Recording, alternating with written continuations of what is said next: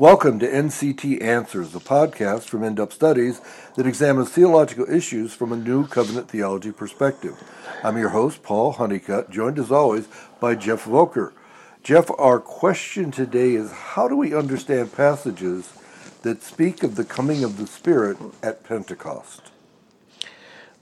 I think within the new covenant community, this is probably one of the most difficult passages. Concepts to sort through. And we have a good guy's variety of different answers to this question. And so I thought this would be a good issue to discuss in our podcast. Let's begin, at least put the issue on the table with John chapter 7, the Gospel of John chapter 7, verses 37 39. Context, Jesus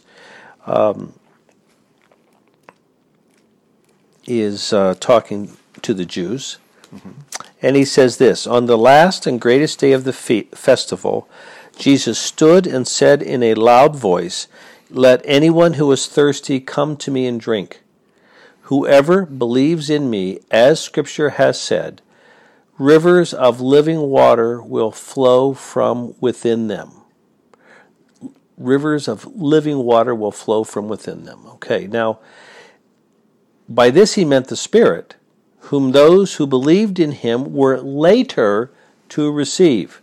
Up to that time, the Spirit had not been given since Jesus had not yet been glorified.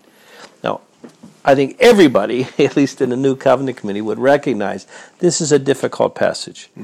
And because, from my perspective, taking it at its face value without any qualifications doesn't seem to fit Scripture. And so now then we're forced to qualify it. Then the debate is, to what direction do you go to qualify it? And there we have a variety of options. But where is the problem? Well, the problem is, he's talking about, you know, whoever believes in me, as the Scripture has said, rivers of living water will flow from within them. That seems naturally to talk about the new heart. You're now a God lover. That's, and they say, well, that comes from you become a believer. Okay? But then he says, by this he meant the Spirit, whom those who believed in him were later to receive.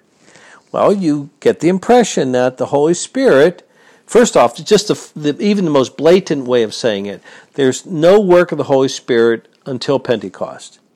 Well, anybody with just a concordance goes into the Old Testament. There's bucket loads of the working of the Holy Spirit.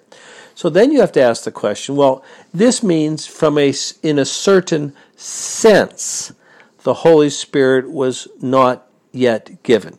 I think this is part of the key to answering the question of how to handle the passage. In what sense? So let's first just address a couple of things. We know that the two key Old Testament figures who are believers would be Abraham and David. Both are said in Romans chapter 4 to have their sins forgiven. Abraham is described in James as being a friend of God. David is described repeatedly as having, what is the phrase? All of a sudden, my mind just went blank. He's a man after God's own heart. That's it. So this is repeatedly. Now, nobody disputes this stuff. Well, now we have to ask the question, okay, how do you become a friend of God?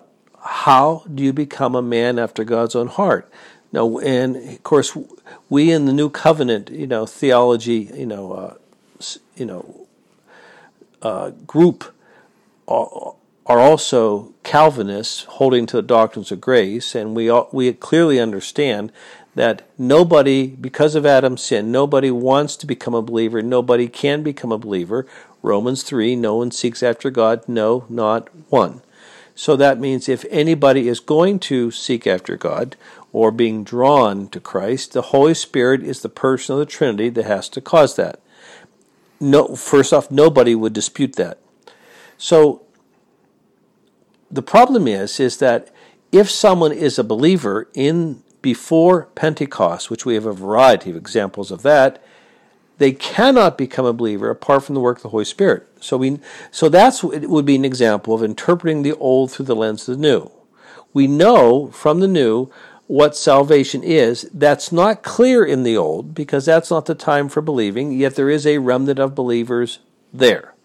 So the new tells us that when Jesus died on the cross, Hebrews 10:14, for by one sacrifice Jesus has made perfect forever those who are being made holy. This is the new covenant, but someone like David, someone like Abraham, experienced the benefits of the new covenant, at least to the extent of having their sins forgiven and having this work of the Spirit in their hearts. So now they have been changed from being a God-hater to a God-lover. Hence, David is called a man after God's own heart, and Abraham is called a friend of God. So it seems to me that you cannot be this apart from the transforming work or the sanctifying work of the Holy Spirit. Okay, so those are issues that seem to me, at least to me, quite clear.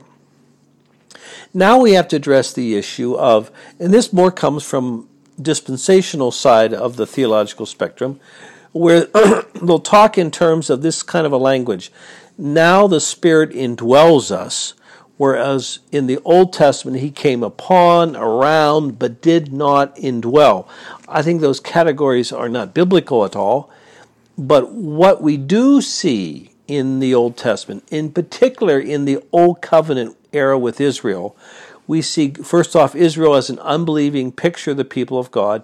We see the Holy Spirit involved in Israel, but mostly with unbelievers. So, example, we have in Book of Exodus, we have in the description of the making of the integral parts of the tabernacle, you have the statement of these two guys, Bezalel and Oholiab, were gifted by the Holy Spirit to build the intricate parts of the tabernacle. Now, there is no mention of any qualifications of being a believer to do this. They were just Israelites, okay? But they were gifted by the Holy Spirit. You have in Samuel, where when Saul was the king, chosen to be king of Israel, that he had a change of heart,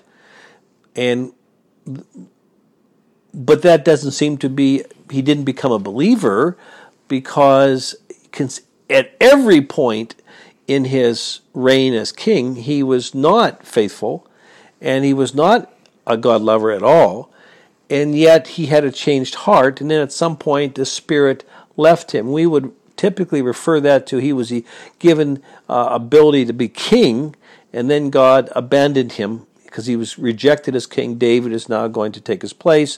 And of course, Saul, at the end of his life in battle, he killed himself, suicide, by his own sword. So from beginning to end, there is no evidence that Saul is ever a believer. So the question that is typically then dealt with is, okay, yes, from Pentecost onward, the Holy Spirit transforms us. But in the Old Testament, as believers, he doesn't really transform you. And that is the bone of contention. Were Old Testament believers before Pentecost, experiencing a transforming work of the Holy Spirit? Okay. And we in light of that, we have to, explain John 7:37-39. So now, let me give you my take, and then there's two other places that we need to go in the New Testament to talk about this. So when he talks about whoever believes in me, the Scripture has said, rivers of living water will flow from within them. He's talking about the transformed life. I don't know anybody who doesn't agree with that. By this he meant the Spirit, who those who believed in him were later to receive. Up to that time, the Spirit had not been given, since Jesus had not yet been glorified. I would say we need to make a qualification at this point that first off, Pentecost is the historical time for believing, number one. But of course, we have the disciples became believers before Pentecost. Two, that there is unique workings of the Holy Spirit that were only for believers this side of Pentecost. So I would say the changed life is before, but there's unique working. So when you talk about the Holy Spirit has not yet been given, you can talk to about in two senses. You can talk about it in the sense that it's not the time for believing historically doesn't start until Pentecost, which is true. By the way, keep that in mind. If you flip over to Titus chapter 2, verses 11 and 12, we talk about the emphasis in the New Testament that historically the time for believing doesn't even begin until Pentecost. Look at verses 11 and 12, where it says, "For the grace of God has appeared that offers salvation to all people." Now it sounds like, at least to me on the surface reading, it's as though it was not before that. There simply came a time when the grace for salvation appeared. Well, historically, that's true. We're not saying people weren't believers in the Old Testament. We're saying historically the time for believing, the time for collecting up the real people of God, a spiritual Israel, was not until Pentecost. So this kind of language is there in the New Testament. And so we have to keep that in mind. So in that sense, the Holy Spirit had not yet been given. Well, that's true. That's true. It's not historically not the time for believing, because the Old Covenant is the time of the picture. Israel is that temporary unbelieving picture of the people of God. But then in the second sense, there are unique workings of the Holy Spirit in the lives of believers that are only available this side of Pentecost. And I would say, well, yes. The new heart is not one of them. Forgiveness of sins and the new heart, Hebrews 10:14. No, that's just basic part of the new covenant. If you're a believer, if you're Job, you got that. Job was a God lover, but that's only because of the work of the Holy Spirit. But what we have that's unique is we have the fullness of revelation that the Holy Spirit gives, which is huge. So, example, how to become a believer, what this Christian life will look like, the role of suffering, the understanding of assurance, all of that stuff doesn't come until the teaching passages of the New Covenant era. So that's unique. And that has a tremendous effect, I think, in stimulating growth in Christ. So we'll talk about that. Two, the Holy Spirit creates unique families of believers. Oh, that doesn't exist in the Old. David was a believer, but man, he's just with unbelievers by and large. Third, the gifting of spiritual gifts. That's unique to believers this side of Pentecost, because we saw, once again, referring back to Bezalel and Oholiab, were gifted by the Holy Spirit to build the intricate parts of the tabernacle. Well, they were building a physical building, where now we're gifted by the Holy Spirit to build a spiritual building. Okay, well, that's the language. That's true. So just touch, so these things alone also, we ought to add, throw one more in the hopper, that the Holy Spirit as a motivator to take the gospel to the world, Acts 1:8, "But you shall receive power when the Holy Spirit comes upon you, and you will be my witnesses to Jerusalem, Judea, Samaria, to the uttermost parts of the earth." That's unique to this side of Pentecost, because that's the Great Commission. That's where the gospel is now supposed to be taken to the four corners of the world, because God has his elect from every tribe, nation, tongue. Israel was an unbelieving picture. Now we're collecting up the real Israel of God. But they're scattered all over the world. Therefore, believers need to be motivated to take the gospel all over the place, to collect up true spiritual Israel. Okay, so you have that. So I would say that which is all believers get is forgiveness of sins and a new heart, the work of the Holy Spirit, which is going to make them Christ-like. The work of the Holy Spirit that only believers who live this side of Pentecost get would be those unique things we've just listed. And so you have to take that into account. When you come across the passages, you have to say, well, in what sense is the Spirit not yet given? So staying in the Gospel of John, chapter 16, which is that, the two chunks of the Gospel of John that talk about the work of the Holy Spirit, John chapter 14 and 16. But look at verse 12. John says, Jesus says, I have much more to say to you, more than you can now bear. But when he, the Spirit of truth, comes, he will guide you into all truth. He will not speak on his own. He will speak only what he hears, and he will tell you what is yet to come. Okay, well, when the Holy Spirit comes, well, this would be Pentecost. This would be we would say, he's talking about the unique New Covenant era aspects of the work of the Holy Spirit that are only available to believers who live this side of Pentecost. That's true. So this does all kind of dovetail down to the question, how come it seems that the quality of a believer's life is much greater this side of Pentecost than before? And I think that's a very realistic question. I would say the reason that seems to be so is because of the tools available to the believer for growth. After Pentecost, they become, quite a bit. Before Pentecost, very, very few. Abraham had far fewer than David. David had, still didn't have that many. And so, therefore, the means of grace, means of growth, the things God uses to cause us as believers to grow, is they just didn't have. So the illustration, of course, that we've used for this is the movie by Tom Hanks, Castaway. And so let's suppose that there you're on the FedEx plane, and there's a Bible on the FedEx plane. You're not a believer. You read the Bible, you become a believer, and the plane crashes. Everybody's dead except for you. The Bible's burned up. You're left on the island with Wilson the volleyball. Now, how fast are you going to grow? Because all of the tools, now you are a believer, you're a God lover, you don't know Scripture, except you know the gospel, you don't know anything else, the Bible's gone, you have no other believers to encourage you, how fast will you grow? Well, you say, well, not very fast.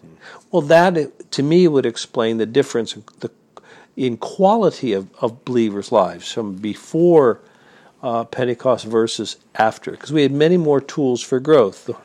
So, also, it just comes to me that at Pentecost, the very day of Pentecost, where Peter gives his famous sermon, and 3,000 come to faith. So the idea that the work of the Spirit sort of gets energized or becomes dramatically greater. Satan is now bound. So there's a whole lot of things that take place at Pentecost that relate to that pouring out of the Spirit.